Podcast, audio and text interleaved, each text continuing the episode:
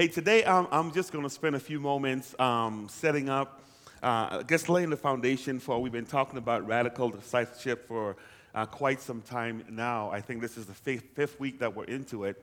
And we're going to be here for a little bit as we say, because uh, we want to connect with what God is saying to us as a ministry and the call and the reason that we are here. So uh, we spent a lot of time in the past weeks or previous weeks explaining what discipleship is all about, what it means to kind of be a disciple. We looked at several words as it relates to biblically what a disciple is. So today, I want to begin the process of just looking at this passage in front of us so we can understand a little more of the commission that God has in store for us. I want to begin by making this opening statement, um, and that's pretty much the big idea of the story, uh, the message today and that is as a believer, um, you are commissioned to go and make disciples for Christ. So I need you to repeat after me, just, just humor me with this. Say, as a believer, as a believer I, am commissioned to make disciples for Christ. One more, one more time. Say, as a believer, I am commissioned to make disciples for Christ. Yeah, if you don't get anything else, I want us to just lock into that concept a little bit today so I just want to take the next few minutes, won't be before you long. I'll pick this up next week to get deeper into it.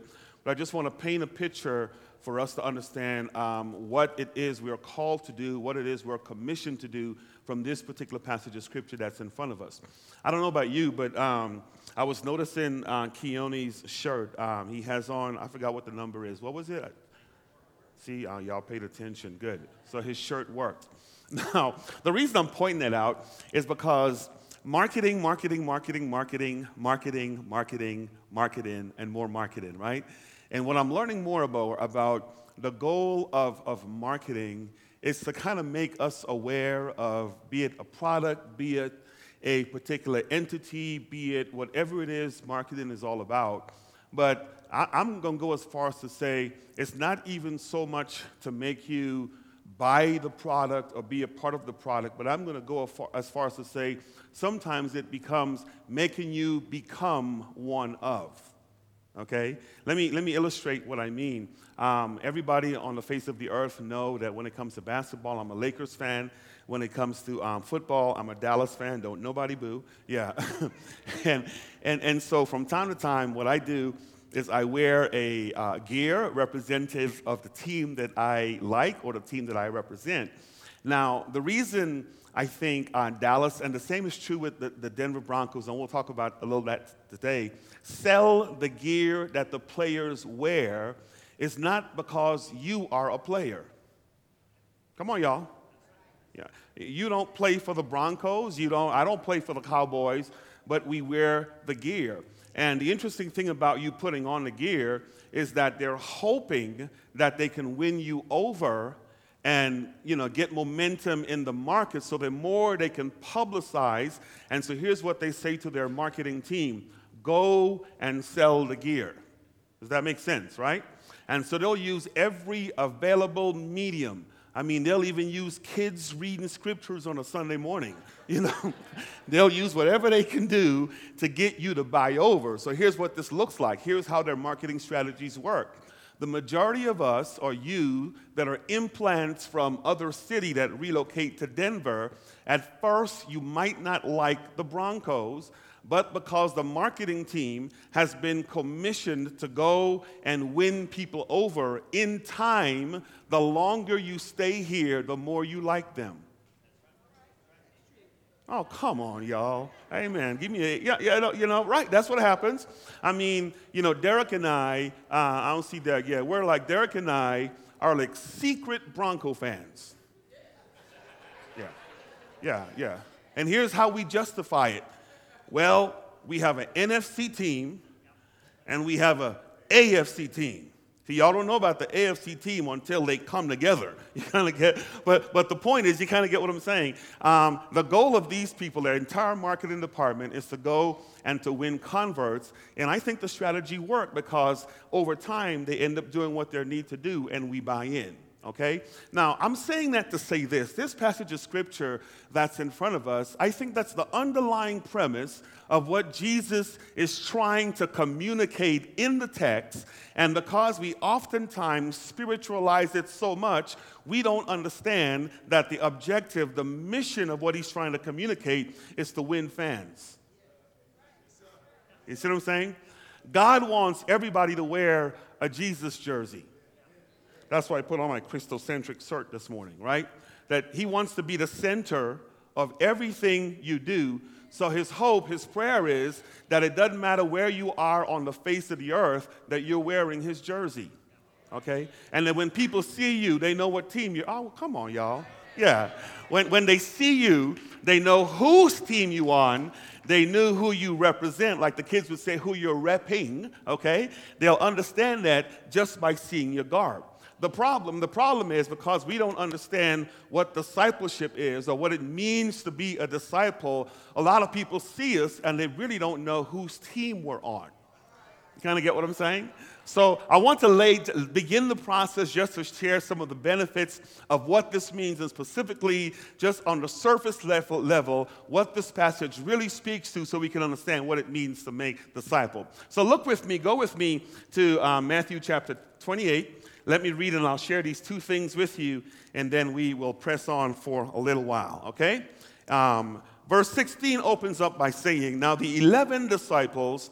went to Galilee to the mountain which Jesus had directed them. Now, just by way of literary context, before we go further into this, here's what you need to know leading up to the passage.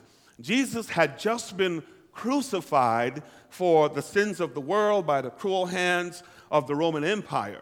Um, he had risen from the dead. In other words, he had conquered death, hell, and the grave. He's raised, and Mary Magdalene and the Women's Society went to visit the graveyard where they encountered the angel who said to them, He is not here. He has risen just like he said, and he's gone ahead of you into Galilee. And so the instruction was go there and meet him.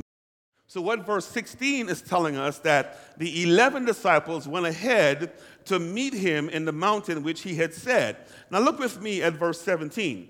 Verse 17 said, When they saw him, they worshiped him and I love this phrase, and, and it presents some problems for the text, but it says, but some doubted. Does your Bible see that? So you, you have to keep in mind, it's 11 individuals um, because Judas had betrayed Christ and he departed from the faith. And then when I read this text, um, most of us have the framework where we all know that Thomas was the doubting disciple, is what we would say. But I think what seems to be implied in the text, Thomas wasn't the only one. You kind of get what I'm saying? And, and what's striking about this word doubted that's written in, in, in the original language is what the word is saying. It, it's not so much doubt, so in the, in the sense that I don't believe in you, but it was doubt in the sense like, I'm not sure that I'm seeing what I'm seeing. You kind of get what I'm saying? Yeah. Because if I were to ask the majority of you in here, do you believe in God? I believe overwhelmingly everyone would say yes. But when it comes to actually walking it out, some of us are like this I'm not sure. Are you with me? Come on now. Yeah, I'm not sure. And so what happens is we go about our journey because of our doubt or our, our uncertainty, we don't represent boldly. Ah, uh, come on, is this making sense? Yeah, yeah, you, you see what I'm saying? So, so folks see you and they don't know if you're a Dallas fan or a Bronco fan because you're not sure. I'm going to stick with the metaphor. Or they don't know if you're following Christ or if you're following the world because we're not necessarily confident that Jesus can do what he said he could do. So you have to see this. Understand with me, just prior to his resurrection, when they took him away to crucify him, remember the text says that the disciples scattered. So all of a sudden, this man showed up, and you had about 10 guys that had abandoned him, where Peter was the only one following him around to see what's going on to happen. Then he, he gets up and he says, Meet me somewhere. And I could see some of them peeking around the corner. Is that really you? Is that really who you said you are? While some, the text says, are worshiping him, right? And so it says, then verse 18 says, And Jesus came And look at this. And he said to them, All authority, come on, say all authority. Say it like you mean it. Say all authority in heaven and on earth has been given to me. I want to share two things, and I'm going to move quickly to the text. Number one, here's what I want you to understand as it relates to us being radical disciples for Christ. Number one, we need to know that Jesus conquering the grave provides the believer with the authority they need or we need to establish king, his kingdom on earth. By virtue of the fact that he conquered the grave, it gives us every, well, let me say more simply, it gives us bragging rights. Come on, y'all say amen. It gives us bragging rights. So notice, notice the text. Notice what the text says. And let's let's walk through this and I want to share a couple of things with you, okay? So notice what it says here. And Jesus came to them and says, All authority, all authority. That Greek word exousia is used there, which means that he, he, he, he, he arose with everything that he need in his possession to do what he needs to do. Okay? So so Satan no longer had authority over him. In other words, when he died and he arose from the grave, he conquered the enemy's domain. Okay, let me explain what I mean, then we're going to move forward with that. You must understand that Satan was authorized to be the prince over the earth. Okay, so the earth really is his domain when you think about it. And what Jesus did, Jesus' goal is to establish his kingdom in the enemy's domain such that his kingdom subject can realize that they have authority in a domain that's not even theirs. Come on, it's just making sense. So here's Jesus. Here's Jesus. He comes and he, you, know how it says, I think it's in Matthew 4, where the enemy came and tempted him after he was baptized. Then he lives life. And then all of a sudden he goes through everything that he needs to go through. And then to, to make it striking, he died and then he's buried. Now, if, if, if I'm the enemy or if I'm Satan at that particular point in time, I'm thinking I've won. I'm thinking it's over. I'm thinking I have Jesus locked in the belly of the grave. But does anybody in here know the grave couldn't keep him in? Come on, does anybody, come on, y'all, don't fool me.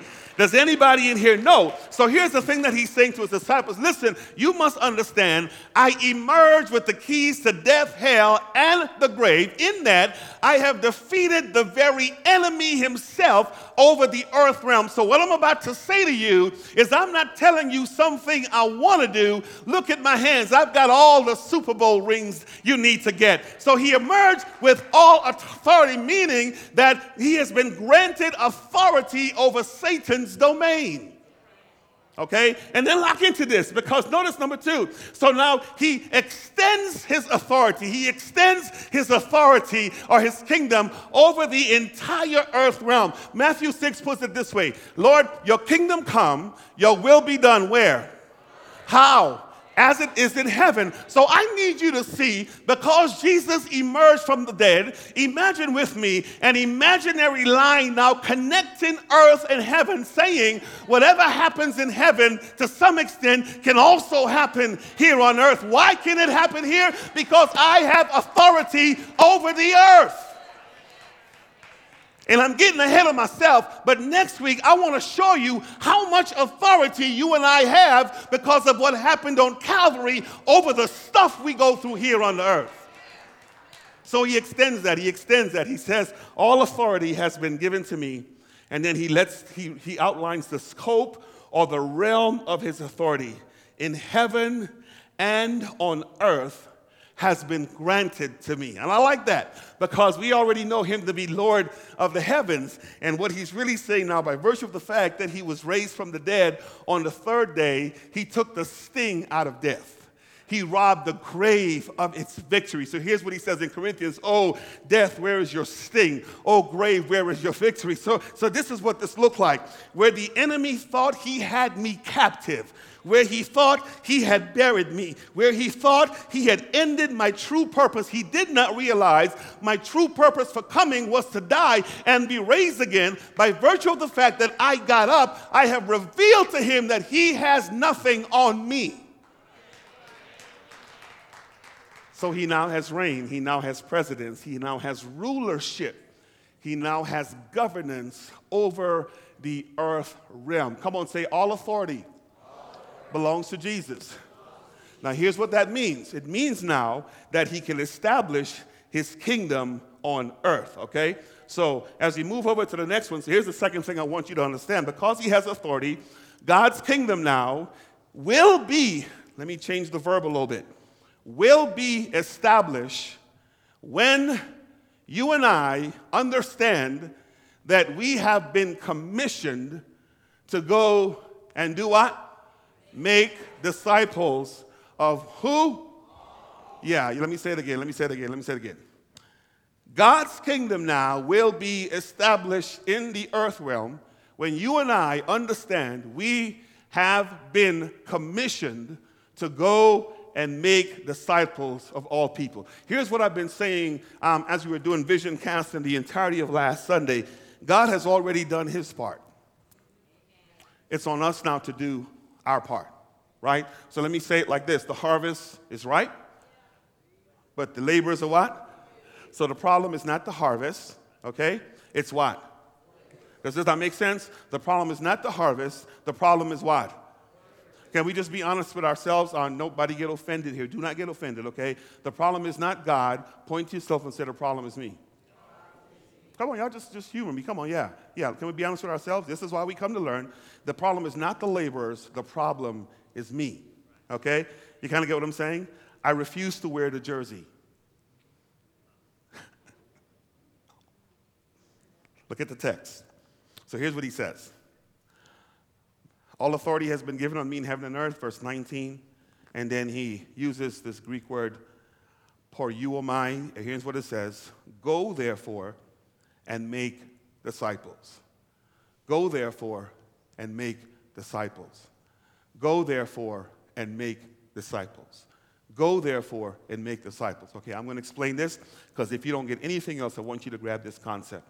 Here's what did not happen. Here's what did not happen um, when Jesus made that statement to the 11 uh, uh, disciples. Peter did not turn to John and say, Okay, John, I got you. John didn't turn to Bartholomew, Bartholomew, I've got you. And Bartholomew didn't turn to James and say, Hey, James, I've got you. And James didn't turn to the, on Judas and say, Hey, Judas, I've got you. You kind of get where I'm going with this, right? So the commission or the instruction was not to take people who are already fans and make them more committed fans.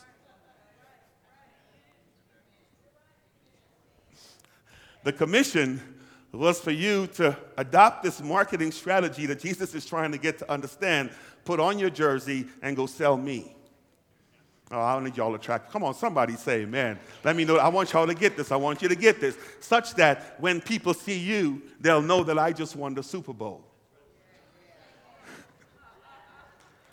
Yeah, because here's the deal, here's the deal, and, and, and, and we'll, pick, we'll pick this up next week. What he's really trying to say implicitly is that I really never had a losing season, so if you want to bet on me, I'm guaranteeing you wins all the time. Are you here? Come on, somebody say amen. Let me know you're with me, okay? That I'm guaranteeing you wins all the time because I have all authority. So then he uses this, this, these two interesting verbs, go, and then he says, and make disciples. Okay, that's striking because what that word go means, as simple as the word uh, uh, kind of implies or speaks to itself, leave where you are. Come on, does this make sense? And then disperse yourself from where you are. And here's the make disciples part, that Greek word matheteuo, which simply means, and we talked about this several weeks ago, get people to follow me. See, here's how we define discipleship, right? Growing deeper in Christ, growing deeper in Christ. That's a part of it, okay? But discipleship does not begin with growing deeper in Christ. Discipleship begins with individuals going to the fan shop and buying the right jersey. Oh, come on, talk to me this morning. Yeah, yeah. Discipleship begins when you take off the, the gear that you had and put on the new stuff. Then I can teach you how to wear how to wear it well. Come on. This is why I kind of puts it this way in Corinthians. If any person is in Christ, what happens to them? They are a new what? Create. The old has gone and the new has what? You kind of, and look, listen what the text says. All this is from God who has reconciled us to himself. So he has all authority, and now he's saying, Go market me into the world. Go market me. So if I'm going to make disciples, it begins with me as an individual going places where people who are not disciples are and showing them my stuff.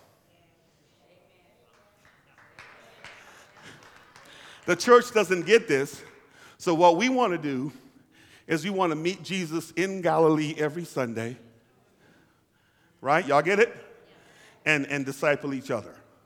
So here's what of the Reed looks to Joy. Joy, I got you. I'm going to disciple you, girl. and you look at your neighbor and I'm going to disciple you. Okay? And he said, Where are your disciples? Who are you making? And we see them, they're all sitting right there. And everybody meets at Galilee every Sunday. And you really aren't discipling. Because all you're talking about is how good the game was and how you won, but nobody's being converted to your team.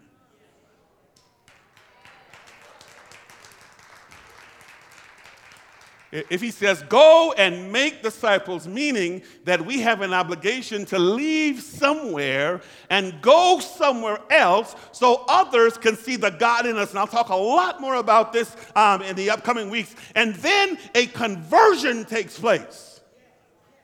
Why you like him so much? Let me tell you what he did. Why are you following him so much? Let me tell you who he is. Why are you so committed to him? Let me tell you how he brought me out. You see, I used to have cancer, but he delivered me. Come on. I was sick, but he made me whole. I was hungry and he fed me. I was lonely. Come on. And he was my companion. I was naked and he clothed me. I was sick and he healed me. Let me tell you about this team that I'm on.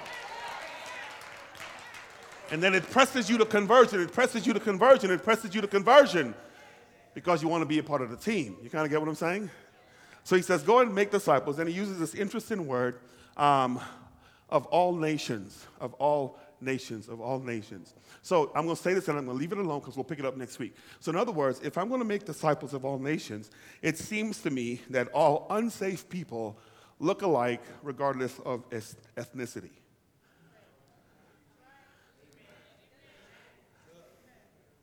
Y'all all right? Yeah. Because here's how we do making the disciples. We'll go around, and if a person don't look like us, we just walk right by him till we find somebody who look like us. See, Reed looks like me. yeah. And we kind of stop. Those of you that were here on Wednesday, do you have any spiritual beliefs? kind of get what I'm saying? And then we keep skipping over folk that don't look like us. And so, how does that play itself out? We come to worship, and all us look alike. Oh, um, let me go back up here. You're about to stone me. Yeah. of every nation. And if I'm walking out the Spirit of God, I don't care who you are, what you look like, where you're from, right? You kind of get what I'm saying? By virtue of the fact that you don't know Christ, my job is to make a disciple of you. Okay? Now, lock into this. The, pro- the world gets this a lot more than we are. You ever been to a football game? You see how diverse those fans are? And you see how it is once they put their jersey on, they're all rooting for the same team. Come on. Y'all missing this. Come on. And you see how they can worship together in that same sanctuary? And when their team on the floor score, scores a touchdown, how they all celebrate and they look at each other, yeah, high five each other, regardless of what they look like. What's the problem with the church?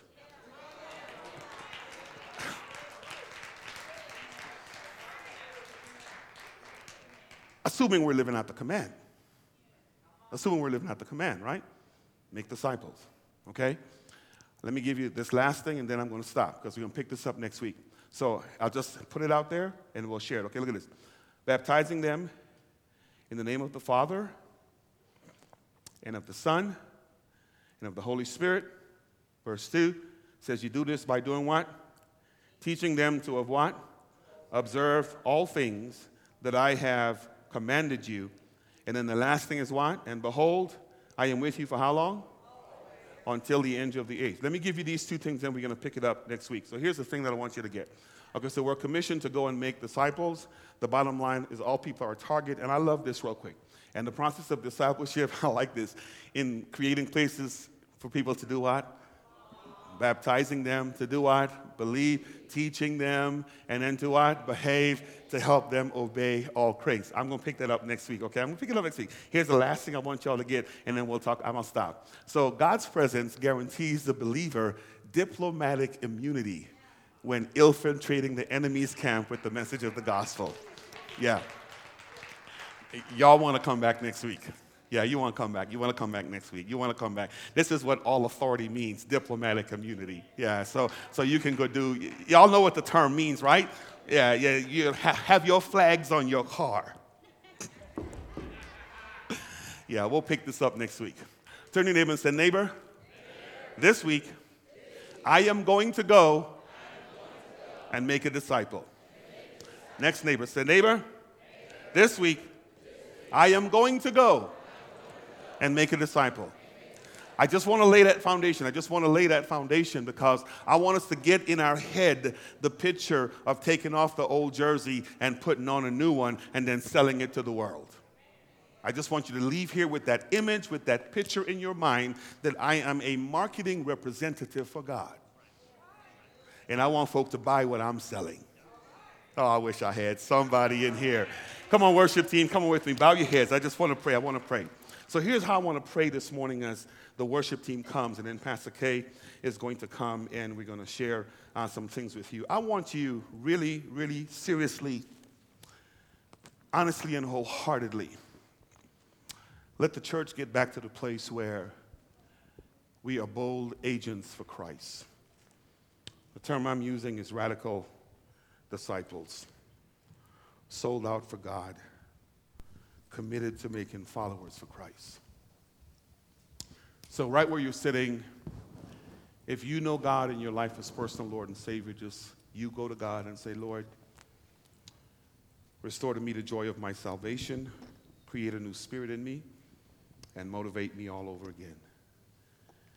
And allow God to be God. Just allow Him to speak to you. Allow Him to be God in your midst, just in your own way.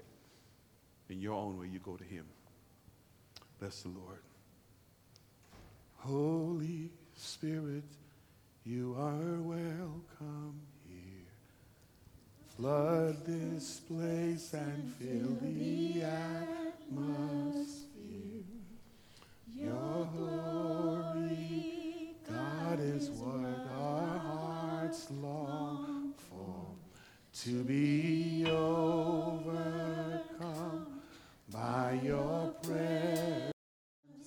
Lord. God, we thank you for you, Lord. We thank you for what you're doing. We thank you for how you're moving in our midst. You're a wonderful God, Lord. You're a gracious God. You're a mighty God. Thank you for your word. As we look more at this passage in front of us, God, speak to us. Convict us, motivate us. We want to raise up leaders, God, people that are not afraid to tell a dying world of a Savior who came to seek and to save that which was lost. We have to go. We have to leave here. We have to go into the world. And we need to market our team. Thank you for what you're doing, Lord.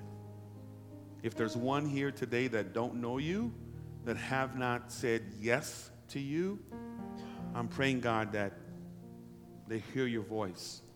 Because the reason we're here is we want to be on the same team, and your spirit is speaking, your spirit is moving.